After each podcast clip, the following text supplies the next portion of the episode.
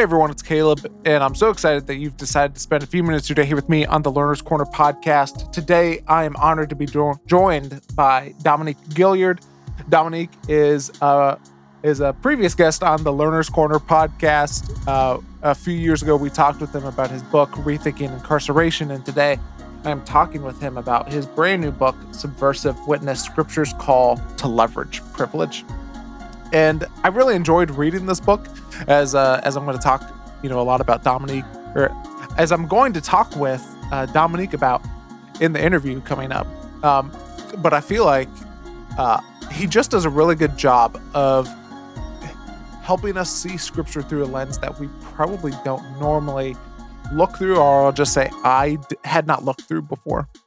And so looking forward to jumping into that conversation here in just a couple of minutes. But before we do that, if this happens to be your first time listening to the Learner's Corner podcast, there's really two core beliefs that drive us here on the podcast. And the first is that we want to create a safe place to have difficult conversations.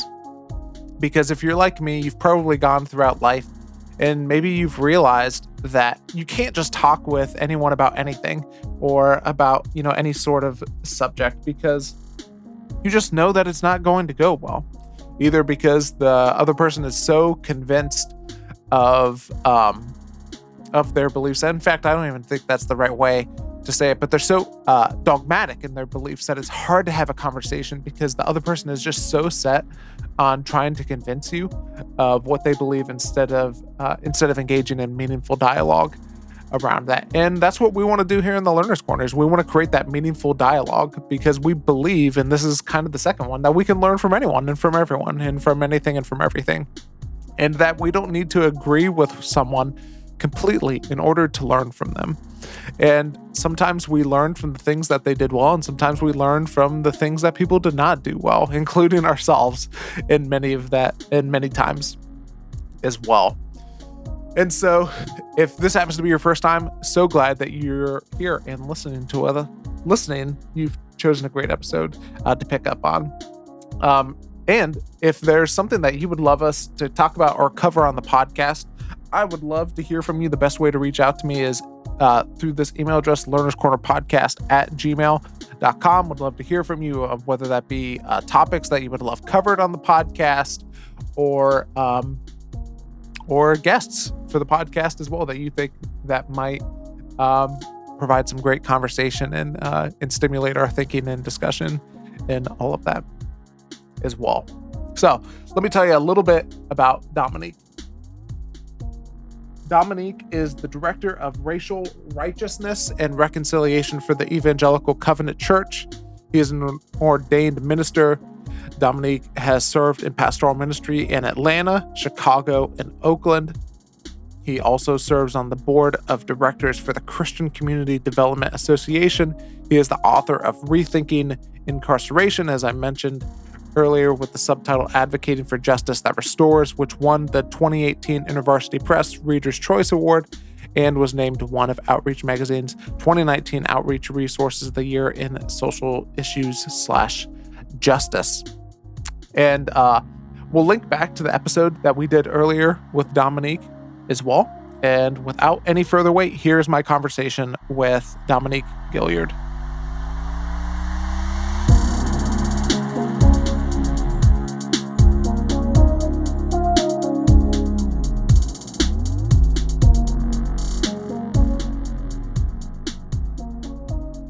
Well, Dominique, so excited to have you back on the Learner's Corner podcast today.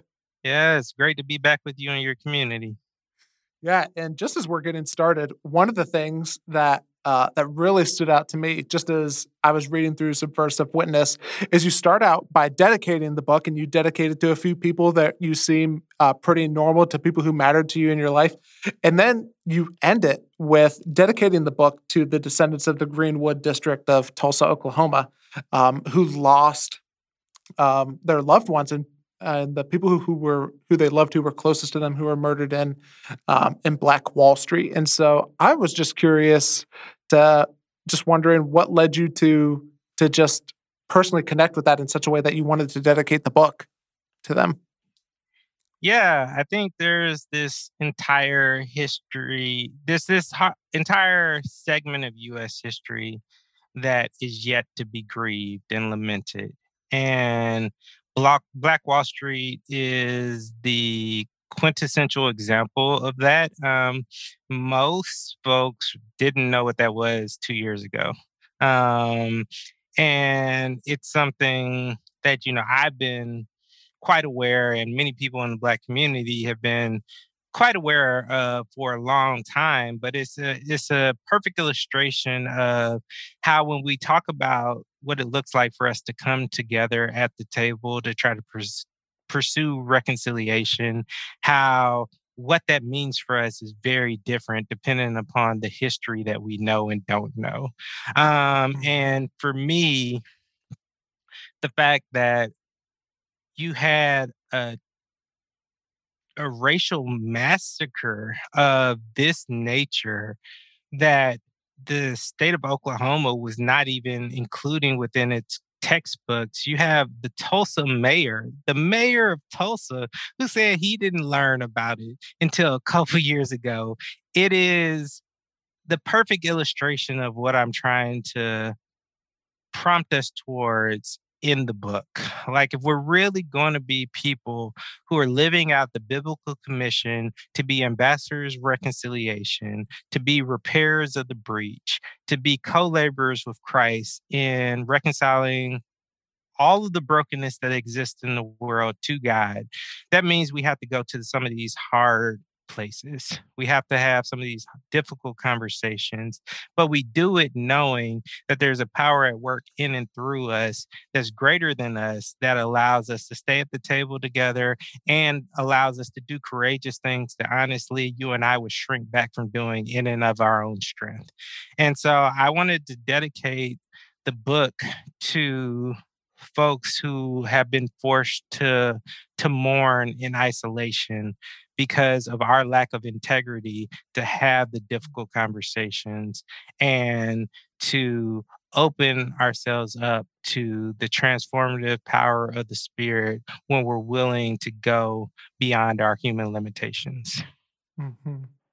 What do you think it is that um, I don't know if it's just a society or a society thing or a thing in the United States um, but causes us to resist learning about the past and being very concerned about the future. And that's that's true of matters of race. That's also true of matters of just history in general, and especially church history. Any any thoughts on that?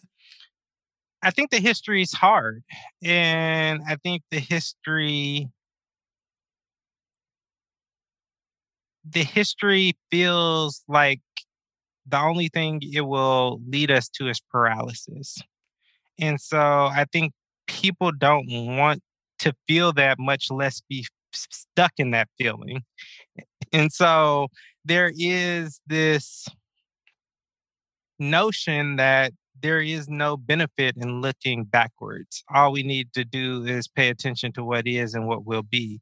But you cannot truly understand what is and what will be without looking backwards. Um, and so I think, you know, there you know, so much of our our culture is built on the avoidance of suffering or the avoidance of topics that are inconvenient. And I think that doesn't stop outside the church, but it ultimately carries over into the church, but also within uh, our world. And I think we underestimate how we have the complexity to be dexterous. Like we can reckon with the past and work on the present and the future at the same time. And I think there is this real fear. And I think this is what un- unconfessed, and I'm going to bring it back to the church. I think this is what unconfessed sin does to us. It makes us very anxious about what will happen when folks realize the skeletons in our closet. And I think for so many folks, the denial of history is a way to avoid reckoning with the skeletons in our closet because there is a belief that if folk really see the depth and the breadth of the depravity, that people aren't going to want to be connected to us anymore. We're going to become unlovable. People are going to want revenge. People are going to want vengeance. There, and and I think it it makes us function out of our sat- uh, our shadow side as opposed to our centered self. And if we really are a gospel people who truly believe that scripture is real and true when it says that there's nothing that we can do that can separate us from the love of Christ. That assurance should compel us to do the difficult work of actually going to these dark and hard places because we know that the the harshness of them don't have the last word but there's a redemptive reason why we're going to those places and that redemption leads to freedom and healing and transformation. And those are the missional impulses that should help us to actually have the courage to to go to these difficult places because there really is something better on the other side. Um, but I, I, love the way that Bryan Stevenson talks about it. I quote I quoted in this book where he talks about I believe in truth and reconciliation, but I believe that those concepts are sequential. There's truth that makes way for reconciliation. And we all too often want to skip over the truth and just get to the reconciliation. But there's no way to true reconciliation, biblical reconciliation, but through truth. Mm-hmm. Can you maybe talk a little bit more, tease out, like, how should we respond in and obviously, you know, your your book is centered a lot around privilege and you know topics and matters of race, but um, but history is is a lot bigger than that. What what have you learned about how should we approach handling history, no matter what the topic is, um, whenever it's a painful part of our history? Yeah, I think we have to have uh, the humility and the integrity to know that history is written by the victors. And so there are always going to be narratives and elements of the truth that have been left out of history that's been recorded and institutionalized and passed down. And so we have to be intentional about seeking out the voices that were excluded from the curation of the narratives that have been passed down to us. And most often, regardless of what society you're in, uh, those are going to be the poor, those are going to be women, those are going to be uh, a group that a non-white group those are going to be groups of people who have some kind of disability, be it physical or mental uh, impairments. Um, and we have to seek after their experiences to have a more well rounded understanding of history. Um, so that would be the one thing. The other thing that I would say is that we have to look at how a country, an institution, a corporation has lived after the said event has happened? Um, has there been any kind of intentional departure from the ways of the past that led to that violation, that sin, um, that bears witness to the fact that they are there has actually been true repentance, or has there been this kind of obst obst uh, my language is failing me. Has there been these ways in which basically we have just tried to re mystify the fact that we're trying to do the same thing that we've been doing? Mm. so is there is there some kind of fruit that's been birthed through keeping it with repentance that has said, we acknowledge that this was wrong and we never want to make this mistake again. So, because of that, we're now going to do X, Y, and Z as forms of accountability to make sure that we don't go back to that place? Or is there a lot of things that seem eerily familiar in the patterns and the structures and the the way in which these institutions are engaging the world and our neighbors. Mm-hmm. Yeah, and that's one of the things that really struck me of going through the book is you talked about there's a difference between apologizing and you know repentance and reconciliation. Can you tease that out a little bit because I think most of the time our go-to move is that we say I'm sorry, we apologize and that's about it. Yeah, yeah. And that's why I love John the Baptist's words in Matthew um 3 8, where he says there should be fruit in keeping with repentance. And when you think about it, you know, repentance is an active turning away from sin and returning back to God. And there should be something in our life that bears witness to that, that demonstrates that, that, that, that articulates that into the world and our community. And so often, um, what we do is we apologize for something, but that doesn't mean that our behavior is different. That doesn't mean that we are committed to um, bearing witness. One of the things I say in, in the book all the time is to who and whose we are through how we're now going to live and love in the world. And I think there are a few stories that flesh this out to the degree that Zacchaeus' story does. Um, and so in the story of Zacchaeus, I really press into something that honestly, in my Christian formation, I I struggled with on a personal level because I didn't feel like my pastors and my ministers and my Sunday school teachers were willing to address this tension in the text in the fact that Z- Jesus doesn't tell Zacchaeus that um, he doesn't affirm his repentance until Zacchaeus articulates the fact that he's actually going to enact reparations for his violations and he he he comes to the realization and i don't know if this is due to how proximate he was to jesus so there was this deeper revelation that kind of came upon him um, in the presence of our Lord and Savior.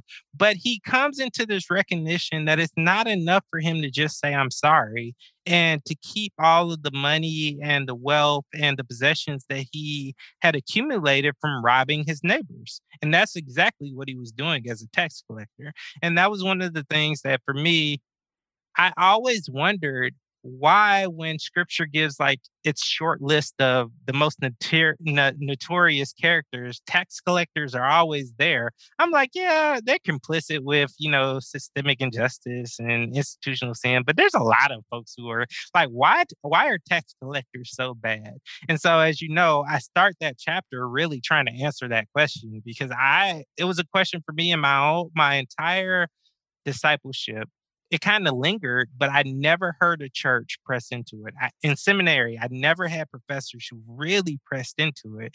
And I knew that I couldn't be alone in that wondering. And so I wanted to spend some time there and really parse that out and it really helps you understand why John the Baptist, right after saying that in Matthew 3 8, goes on to couple tax collectors with soldiers, which is a very odd pairing on the surface. But then you start to realize that tax collectors were colluding with imperial muscle to exploit people and to, to rob them, and in many cases, to make them enter into these agreements where there was no way they were going to be able to pay. So therefore, they were going to be indebted to them in ways that they can continue to exploit and enact usury and these different things. And so all of this is to say that Zacchaeus was very well aware of the fact that he was complicit with oppression and not just complicit, but driving it as a chief tax collector.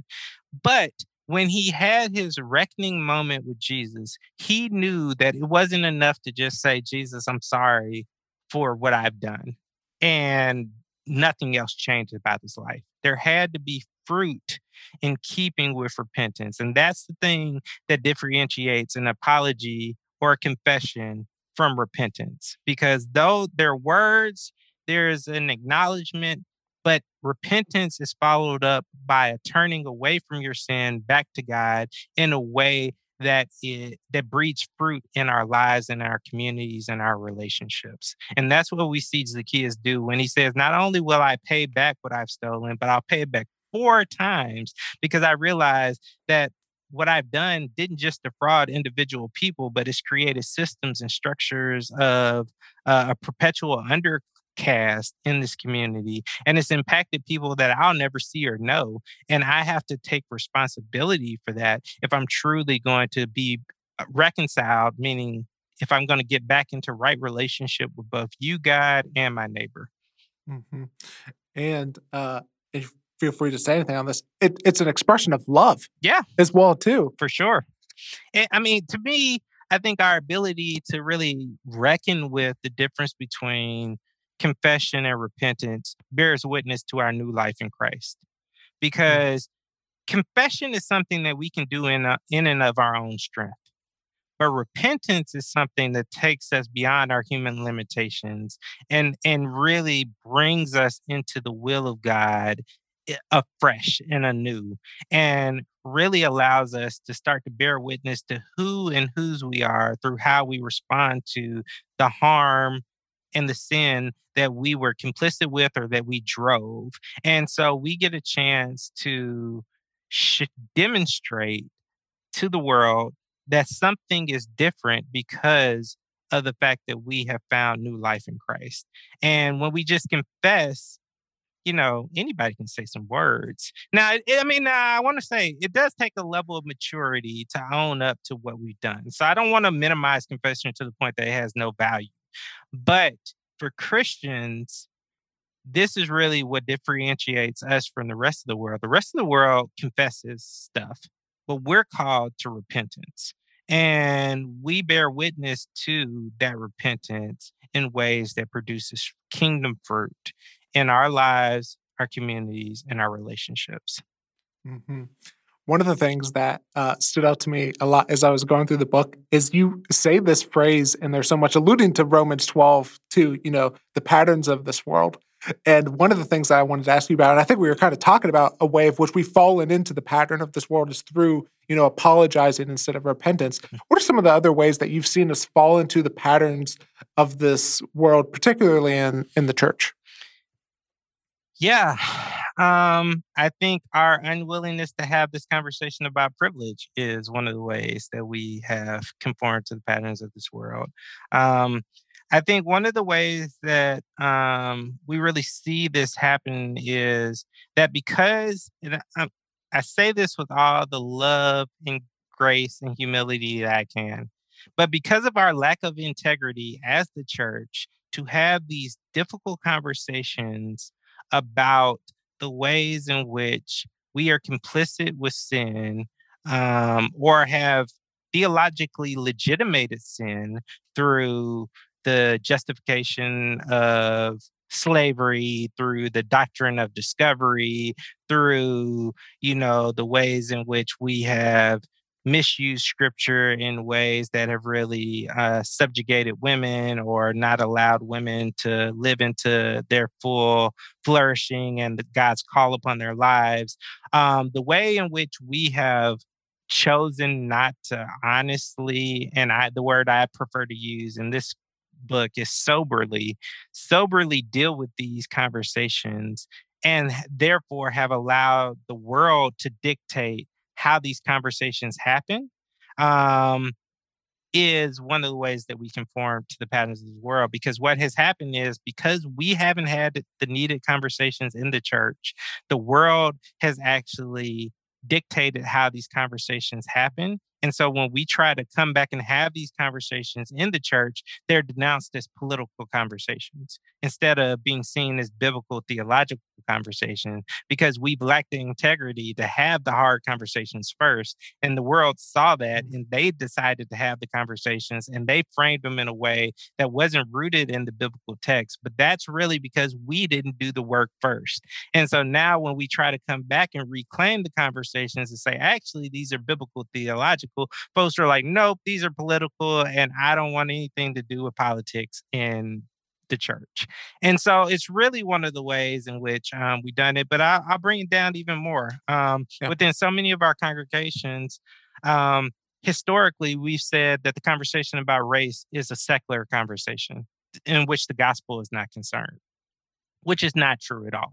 Um, now, the gospel doesn't talk about race because race is a social construct that emerged after scripture was written.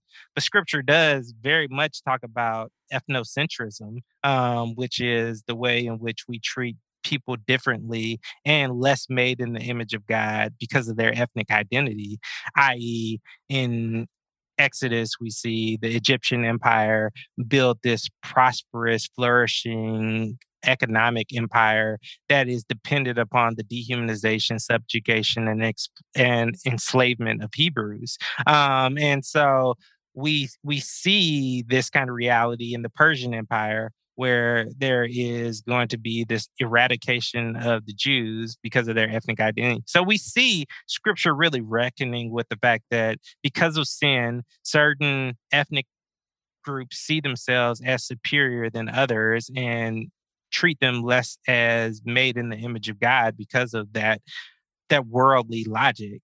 And scripture calls that out and tells us that we are not just to conform to it, but we're actually supposed to bear witness to a kingdom worldview that says that we know that all of our neighbors are equitably made in the image of God. And any kind of logic or worldview that tells us that that's not true is anti gospel. Like scripture explicitly says that. Um, and so that gives us a blueprint for how we understand and respond to the complexities of race in our day and time. Um, but for us to be able to say like the gospel is not concerned with these things these are secular issues is a way that we've conformed to the pattern of this world. Uh, the way in which um, we the way in which we don't take economic exploitation seriously um, in the church and all of the passages that can consistently name it as a sin in which God is concerned with, but we don't integrate that into our discipleship in the way that we um, preach and teach biblical passages uh, in a way that most folk don't really have any kind of real teaching about what the gospel has to say about economic exploitation. Um, that's conforming to the pattern of this world, particularly in a country where you know a lot of our wealth and prosperity is rooted in economic exploitation, uh, be it from land theft from indigenous people to enslavement of African American, well, Black people, um, and many of which have become African Americans, to, you know, uh, broken treaties with our indigenous sisters and brothers, to, you know, the Treaty of Guadalupe Hidalgo, like all of these different. And so I think in that way, the culture has informed how we read and interpret scripture and therefore mm. what we preach and teach when we disciple our members and that is something that is really held the church captive in regards to being a prophetic voice and a transformative presence in the world in regards to trying to advocate for a system of justice that is more reflective of the love, mercy, and justice of Jesus Christ. Um, and then lastly, I'll offer up one more example yeah. that's connected to the book. Um, it's kept us content with a criminal justice system that's just not just. Uh, uh, we have a legal system, uh, as Bryan Stevenson likes to say, that treats people better if they're rich and guilty than if they're poor and innocent. And that is wealth, not guilt, that informs culpability within our present system. Uh, our system has undeniable racial and class disparities in it, but most Christians are apathetic in re- in light of that reality. Um, and so, in much the same way that we see kind of the reality that Paul and Silas step into in Acts 16, uh, but they show us that the gospel does actually call us to intervene in a system that might actually work for us, but we recognize is not just for our neighbors. Um, and our, our legal system is supposed to be just for all people, uh, regardless of citizenship status, class, mental cognition, able bodiedness, race, gender. And when we see that that's not the case, the people of God are called to respond and intervene, to work, to be, again, going back to Isaiah 58, uh, repairs of the breach. And that pass that that phrase is so important for the body of Christ because it tells us that sin has caused breaches in our world, not just relational, but also systemic and institutional. And as people who are commissioned to be ambassadors of reconciliation, people who are partnering with Christ, empowered by the Spirit to reconcile the world, which means not just broken people, but also the broken systems and structures of our day and time to God, we have to be intentional about seeing the breaches, hearing the cries of our wounded neighbors that arise from the breaches, and having a heart to respond um, in a way that bears witness to the the in-breaking kingdom and the love, mercy, and justice of Jesus. So when we don't respond, when we see oppression happening to our neighbors, and we choose to apathetically respond, that's a way we conform to the pattern of this world. And I'll, I'll land it this way. Um, John 13, uh, 34 and 35, Jesus gives us a new commission, uh, a new commandment. And he says that by how we love one another, the world will know that we belong to him. When we see injustice going on in our world, and this is one of the ways that un, un, unbridled privilege really um, is most manifested in our lives. Um, the world teaches us that everything, uh, that blood is thicker than water. And it says that we only have to care about injustice and oppression when it directly impacts us. But the gospel teaches us that the baptismal waters are thicker than our ancestral uh, than our biological bloodlines and it's ultimately baptism that re- redefines our who our family is and who we belong to and that we are actually an interconnected body of christ so that when one part of the body hurts we all hurt. When we don't respond as if we are an interconnected body of christ when we see injustice and oppression going on in another part of our state or our city or our nation that doesn't directly impact us and we say oh that sucks but it's not impacting me. I don't have to be concerned.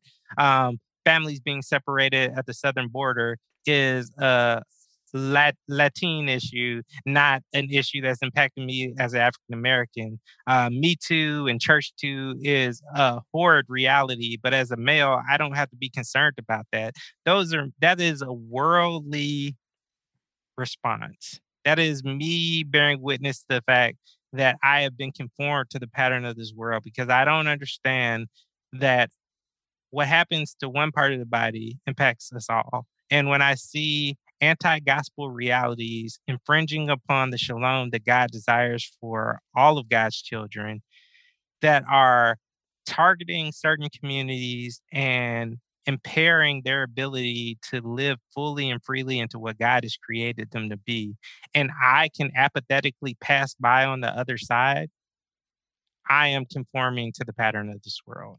And that's why the passage of the Good Samaritan is so important because it tells us when we exploit privilege for our own selfish gain, or when we are seduced by Satan, and I want to be clear because we don't like to talk about the devil enough, but um, scripture is clear. It tells us that God has a missional purpose, but it also tells us that Satan has a missional purpose. And Satan's missional purpose is to kill, steal, and destroy our witness.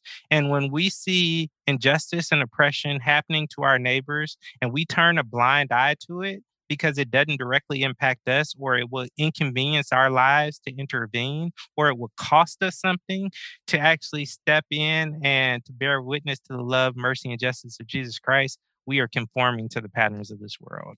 And so for me, when I talk about privilege, um, one of the things I try to talk about in the book, and I'll stop here, is that we have to understand that um, unbridled privilege. That means when it's unchecked and um, we're not aware of it and we're not strategically thinking about how we could use it for the kingdom, um, it will seduce us into conforming to the patterns of this world, into buying into these worldly logics that tell us that all we have to be concerned about is our own individual flourishing or the embetterment of our nuclear families.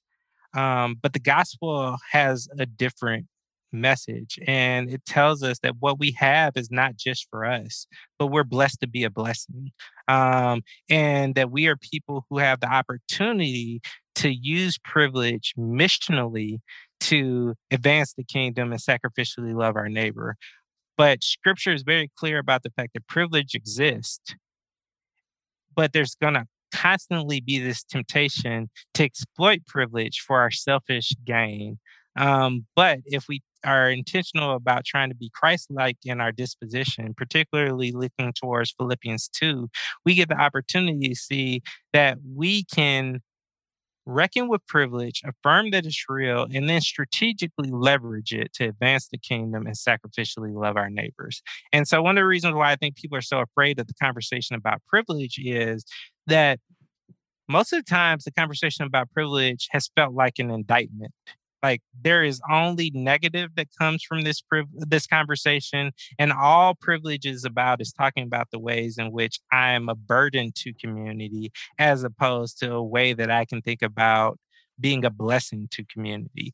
And so I wanted to expand the conversation because I think scripture expands the conversation. And but this is one of the ways, one of the consequences of us not having the integrity to have the higher conversation and allowing the, the world to dictate how this conversation has happened.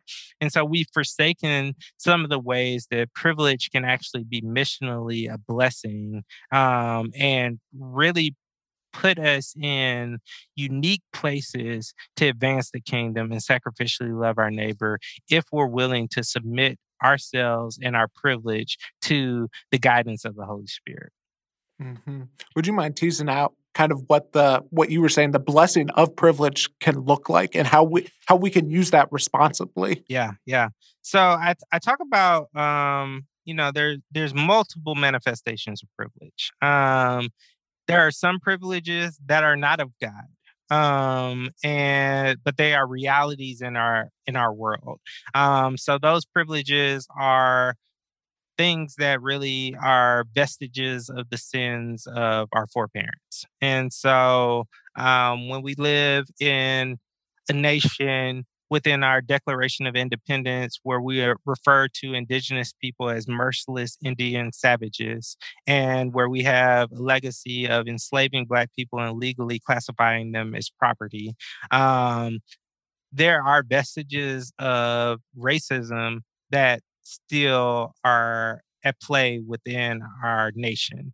And that leads to this kind of sliding scale of humanity where certain people are viewed as more made of the made in the image of God than others and therefore certain people are respected treated with more dignity and honored in a way that others aren't like that's an anti-gospel re- manifestation of privilege. Like God never condoned that God never desired that and that's a pattern of this world that Christians are not called to comply with. Um, but it is still a reality. And so, knowing that it's still a reality, how do we think strategically about what what doors are open to white people um, in this nation? Or I'll even make it more personal. Like one of the things I think is really what I'm trying to model in this conversation is that it's really easy to talk about sins that other people benefit from um, and not talk about the ways in which we benefit. So uh, the similar history can be painted in regards to gender in our country. And as a male, I have the luxury of not actually having to really think critically about the ways in which I'm advantaged in this society at in a way that my sisters aren't. Um, and so for me, I have the opportunity because of the way that this world and worldly empires are structured and in which they they continue to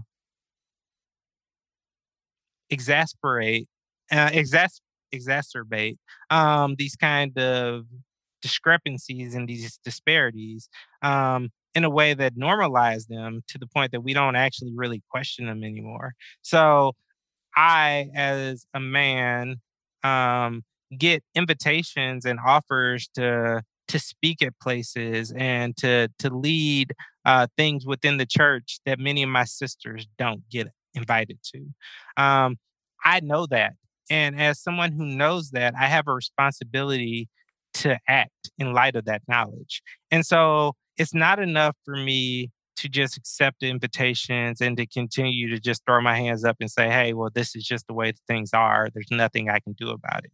There's actually is something that I can do about it. I can actually have conversations with people who want my voice but want to exclude the voices of my sisters and say, actually, I'm not okay coming to lend my voice and my knowledge to this gathering if you're not going to invite my sisters as well. Um, because again, what's distinctive about the church if we function the way that the rest of the world does?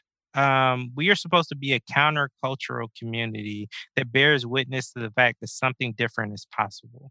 Um, and so for me, I just really want us to have an honest conversation about the impact of sin. And sin is something that has distorted our vision um, and distorted the way in which we engage in the world. And so sin is something that really convinces us that we aren't inherently connected to one another, um, that my flourishing isn't bound up with your flourishing, but um, my flourishing can be set apart and just isolated and only about what happens with me and my own, um, and not something that is in accordance with Jeremiah, where it tells us that, you know, we're supposed to seek the peace and the prosperity of our communities because when the peace and the prosperity of others is found, that's where my flourishing is found. Um, and so there are these competing narratives that are at play. Um,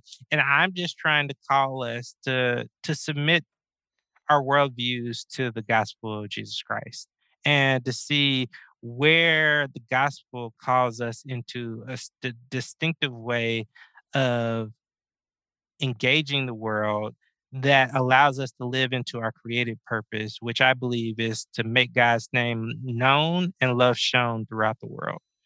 And and love is not just this mushy this mushy emotional kind of reality but scripture tells us that we know what love is because jesus laid down his life for us um, and sacrificed for us. And this is where the conversation of privilege really comes back full surface jesus had the privilege to stay in heaven and watch us continue to you know flutter and work our way into destruction. But love compelled Jesus to leave the the pristine privilege and luxury of heaven to enter in on our behalf and into the brokenness of our world and to endure you know persecution and brutalization and crucifixion on our behalf to liberate us from this kind of captivity to the powers and the principalities so that we can actually live in a way that shows the rest of the world that something else is possible.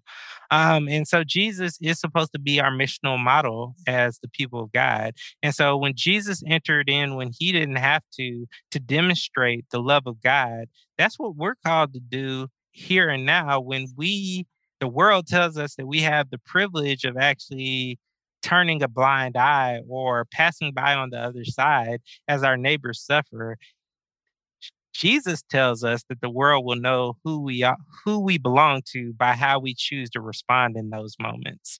And if we choose to respond by intervening in a way that Jesus first intervened for us, the world is going to notice that there's something distinctive about who and whose we are. And they're gonna they're gonna want to know why we choose to live and love the way that we do. And that's where we get the chance to bear witness to the fact that it's not just us or the fact that we're just ethical people, but it's because we have died to ourselves and it's Christ that is risen and now lives in and through us. And we get a chance to make this connection, reconnect with scripture has always connected, which is biblical justice and evangelism. They go hand in hand. But within too many of our congregations, we have uplifted evangelism at the expense of justice. And we have even allowed the conversation of justice to be something that some churches denounce as gospel or as Christian. And it's nonsensical. Like when we look at the Bible, scripture is very intentional about always connecting evangelism and justice. And somehow along the way, we have bought into a, a half gospel, a partial gospel that is just about either or when scripture tells us it's about the both and. That's why the cross has two dimensions, the vertical and the horizontal. The the right relationship with God and the right relationship with our neighbor. And so for me, I think how we choose to respond in the face of harm and sin and oppression and injustice gives us a chance to bear witness to the fact that we are distinctive, that we are people who live on mission. And that mission is to make God's name known and love shown throughout the world. And when we live in that way, people are going to be curious and they're going to want to know why, what compels us. And that's when we get to point to Jesus and say that this is the source of why we choose to live and love in the way that we do. Because there's a power at work in and through us that's deeper and greater than us that's compelling us to this type of faithfulness that's reflective of the faithfulness that was first displayed on our behalf that allows us to be these countercultural people in the world. Yeah. Uh, all all throughout the book, Subversive Witness, and we were even talking about this beforehand. Um, you you have each chapter kind of go through a, a biblical character in that and kind of tease out the different themes of the chapter and how that played out. And you teased it out a little bit with Zacchaeus. I would just be curious to hear whether it's someone in the book or someone in scripture right now that is challenging you or inspiring you in terms of that. Um, who's who's one that comes to mind right now? So I'll give you two quick ones. Um, one that's inspiring me in regards to where we are as a culture right now and where we are as the Western church is Pharaoh's daughter. Um, it's this beautiful story about how the gospel has the power to break generational cycles of bigotry. That the gospel has the power to transform our vision that people who we used to see as expendable, as people that we should fear, shun, and avoid and look down upon, we can actually see ourselves as inherently interconnected to.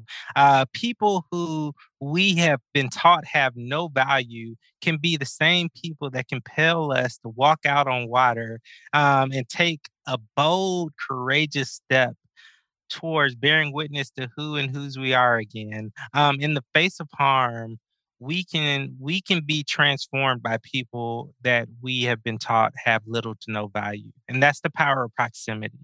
Um, and so that's compelling to me because right now we we are li- we are living in an extremely polarized reality where there are a bunch of worldly logics that have established footholds within the church uh, that have allowed us to cling to logics of supremacy and logics of rugged individualism and these different things that really are counterculture. Uh, they're they are counter to the gospel narrative, um, and I think some folk can kind of start to lose hope that the gospel is true that that Jesus ultimately does overcome and that the inbreaking kingdom will fully manifest itself in our world.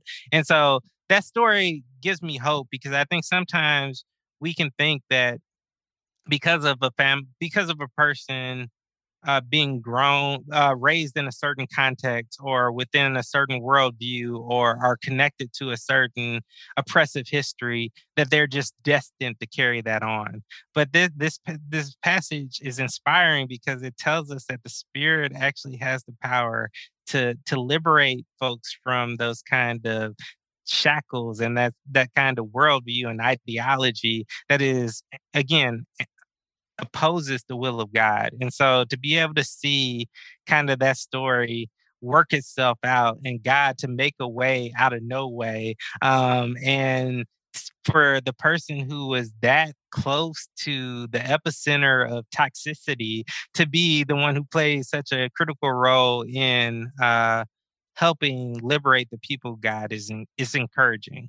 Um, but for me, the one that's personally um, really inspiring me and a lot of my work, and it's probably one of the reasons why I doubled down and came back to it in this book again, is Paul and Silas. It's just such a beautiful story because I really do believe, I mean, we we are taught, all of us, black, white, Asian, indigenous, like on some level, um, Latin, uh, on some level, we are taught that like if something doesn't impact us, we don't have to be concerned about it. And that's just it's such a on the surface, it doesn't seem that bad. But when you actually submit that to the gospel of Jesus Christ, you see how detrimental that becomes. And it really does allow us to start to believe a lot of this rhetoric that exists so much in our culture when we're talking about like the the um, disparities that exist in in our world today so many folks are able to just say well you know i wasn't a part of that. I didn't create that so i have no responsibility to to tend to that.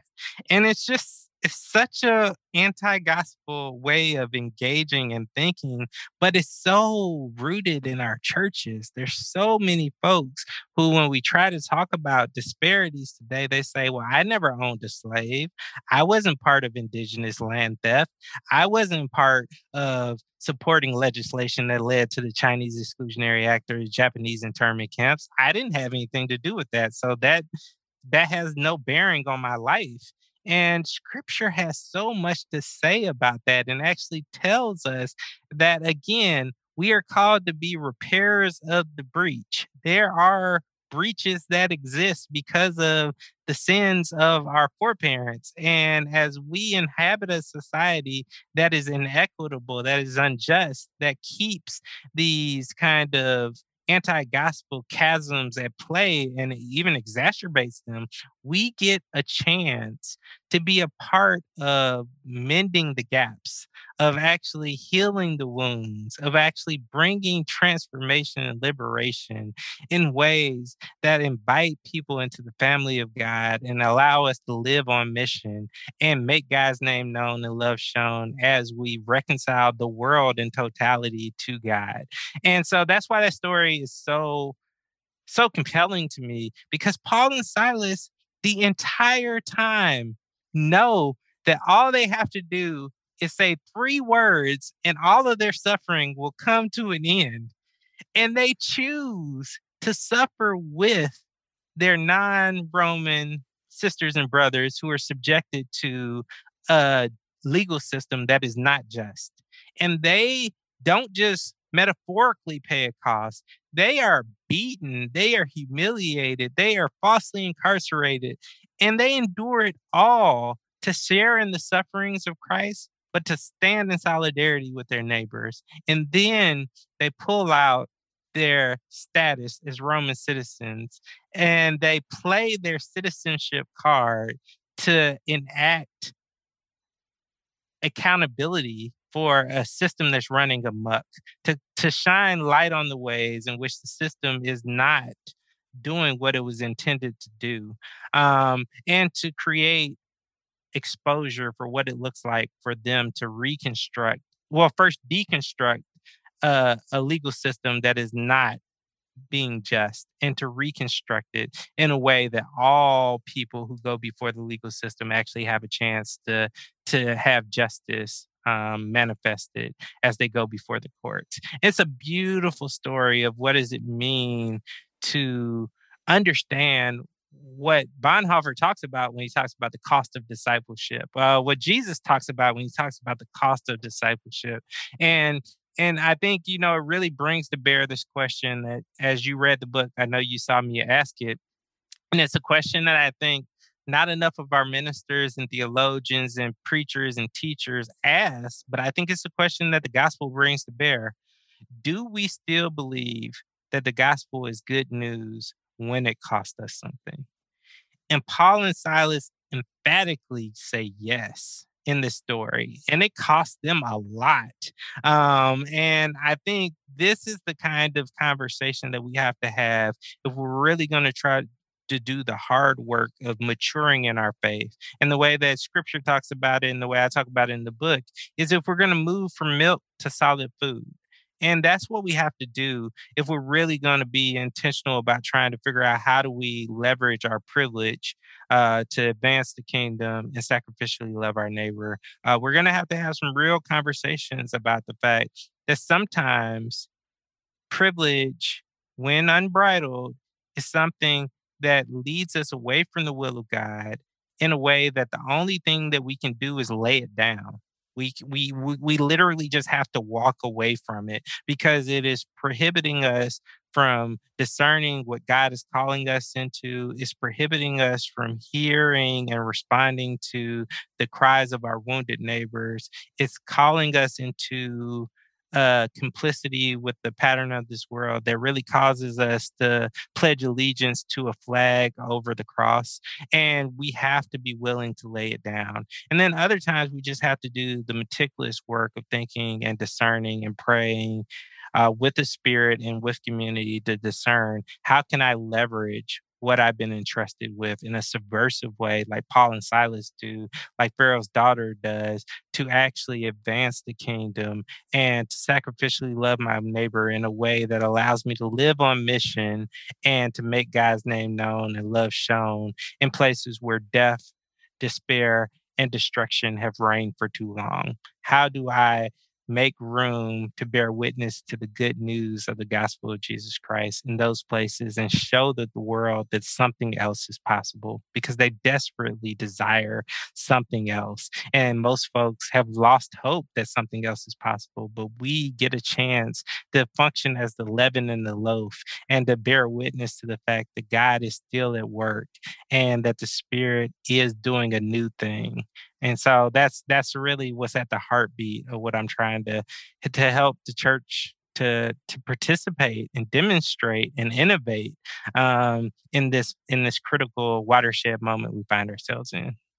Yeah. Well i know that people are going to want to pick up you know your book subversive witness and continue to learn from you. Where's the best place for people to go to do all those things dominique? Yeah so um you, you can find it at any major bookstore, um, Amazon. Um, it's uh, all this week. Thank God it was uh, trending as the number one new release in Christian ethics and um, ranking in uh, the top 10 in a number of different categories. So thanks for your support for folks who have already gotten it. Um, there's also an accompanying small group video based curriculum that goes with the book um, that really breaks down each chapter in live time to talk about the complexities of this on the ground in the world that we live in. Uh, that I would really encourage you to pick up as well. It's an eight week curriculum 20 minutes per session um, and really get a chance to dive in. But um, Amazon, you can get it from Zondervan, Barnes and Nobles, Target, any place that is a major book uh, distributor, you can pick it up. Um, and I really encourage you to do so and to to grapple with the content together in community because we can't do this work in isolation. Uh, we need each other to do this work. And I pray that this book really does foster some some new paradigms of discipleship um, within our midst. But I also will say that you can find me on social media. Um, uh, on Facebook, my author page is Dominique Dubois Gilliard. Um, on Instagram, you can find me at Dominique D. D is in Du Bois Gilliard. So Dominique D. Gilliard. And then on Twitter, I'm DD Gilliard. So Dominique Du Bois. So DD Gilliard. And those are the different places that you can find me and keep up with the keep up with my work.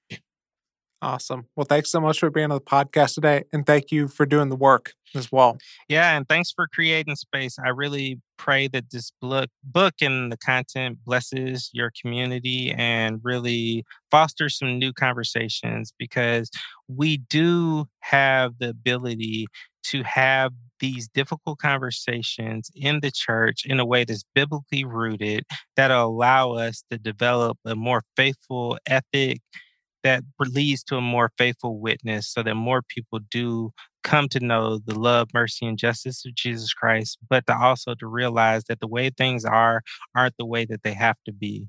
They're not the way that the God desires them to be. And God has commissioned us as the body of Christ to lead the way, to be a signpost to the world that something else is possible. I think coming out of that conversation with Dominique, it makes me think of uh, th- really three things that I'm kind of taking away from this conversation, are things that uh, have you know added uh, added fuel to the fire, and things that I've already been thinking about. And I think the first one is just the idea of being aware of what privileges I have or what opportunities I have, um, and making sure that I'm being a good steward of those things, and that I am using my my privilege. I'm using my uh, my platform to help other people and and just realizing that that's tied to my faith in Jesus.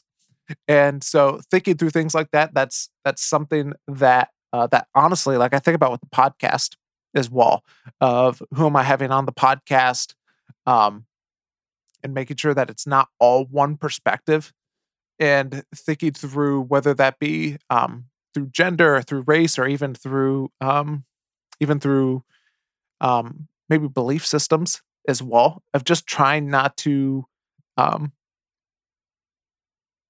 trying to trying to do my best in order to learn from learn from everyone and from everyone and trying to you know honor and elevate the image of god in everybody. And one of and one of the ways that that i can do that is through platforming other people on the podcast. And so just being more aware of that and not even just on the podcast, but even in my own life as well, and just thinking through things like that. I think the second thing that really stood out to me is just the importance of like paying attention in the things that I'm reading, or whether that be, or in this case, you know, of the book, of paying attention to history and realizing the different dynamics that go into the things or the content that we're consuming. Because as I mentioned earlier, like even reading through the Bible through the lens of privilege and realizing all of the different examples that Dominique goes through through scripture of how people have re- leveraged privilege. And I had never really thought of that before. And so that's one of the things that I'm thinking about. I'm trying to get better at uh, analyzing uh, stories as well, and kind of all the different things that go into those. That's uh, kind of like a I don't know if it's a hobby or what that I'm starting to pick up on, but that I've uh, I've just started love doing. And so paying attention to that stuff of like what's the what's the subtext, what's the thing under the thing, um, what's where's the power dynamics at play here, um, and, and the different aspe- aspects of all of that. And so that's the second thing. I think the third thing is kind of what we talked about at the end of just this idea of that faithfully following Jesus requires us to ask, is the gospel still good news when it costs me something? And that's a really tough question to ask, especially whenever, like, one of the things I've been thinking about a lot recently is the prosperity gospel and how, uh, and how the statement or even the question of is the gospel still good news when it costs us something? is very um opposite of the prosperity gospel. And and for me personally, trying to figure out where have I been influenced by the prosperity gospel and where have I believed that if if following Jesus cost me something, then that's bad. That's actually and and you know falling for the belief or falling for the lie that that that might not be from God and realizing that that isn't the case that following Jesus does cost us something and sometimes it's very painful.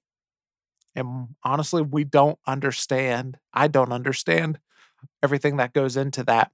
Um, but I think just just trying to be more aware of where have I fallen victim to the idea of life is going right, then God is with me, or if life is not going the way that I want it to be, then it feels like maybe God is not going with me. And so that's something that I'm exploring as well, always trying to you know, learn and just think through all of those different things as well. So those are some of the things that stood out to me. I would love to hear from you, as well as some of the things that stood out to you from this episode, or um, just some of the things that you would love us to cover on the podcast as well. And the best way to reach out to me is through this email address, learners corner podcast at gmail.com. Would love to hear from you, uh, whether that be topics or guests or just things that you're learning about. Yeah, just hit me up through there. Would love to hear from you. Uh, and also, if you enjoyed listening to this episode, make sure you hit subscribe or follow on whatever podcast player you use is the best way to make sure that you don't miss any episodes of the Learner's Corner podcast. And I would really appreciate if you left a rating and write a review. That would mean a whole ton. So I think that's all that I have for today. Thanks to Sam Massey, who has created the music for this podcast. Thanks to Garrett Oler, who does the editing for this podcast. Thanks again to Dominique for returning and being back on the Learner's Corner. And thank you for listening all the way to the end of the podcast. My name is Caleb Mason. And until next time, keep learning and keep growing.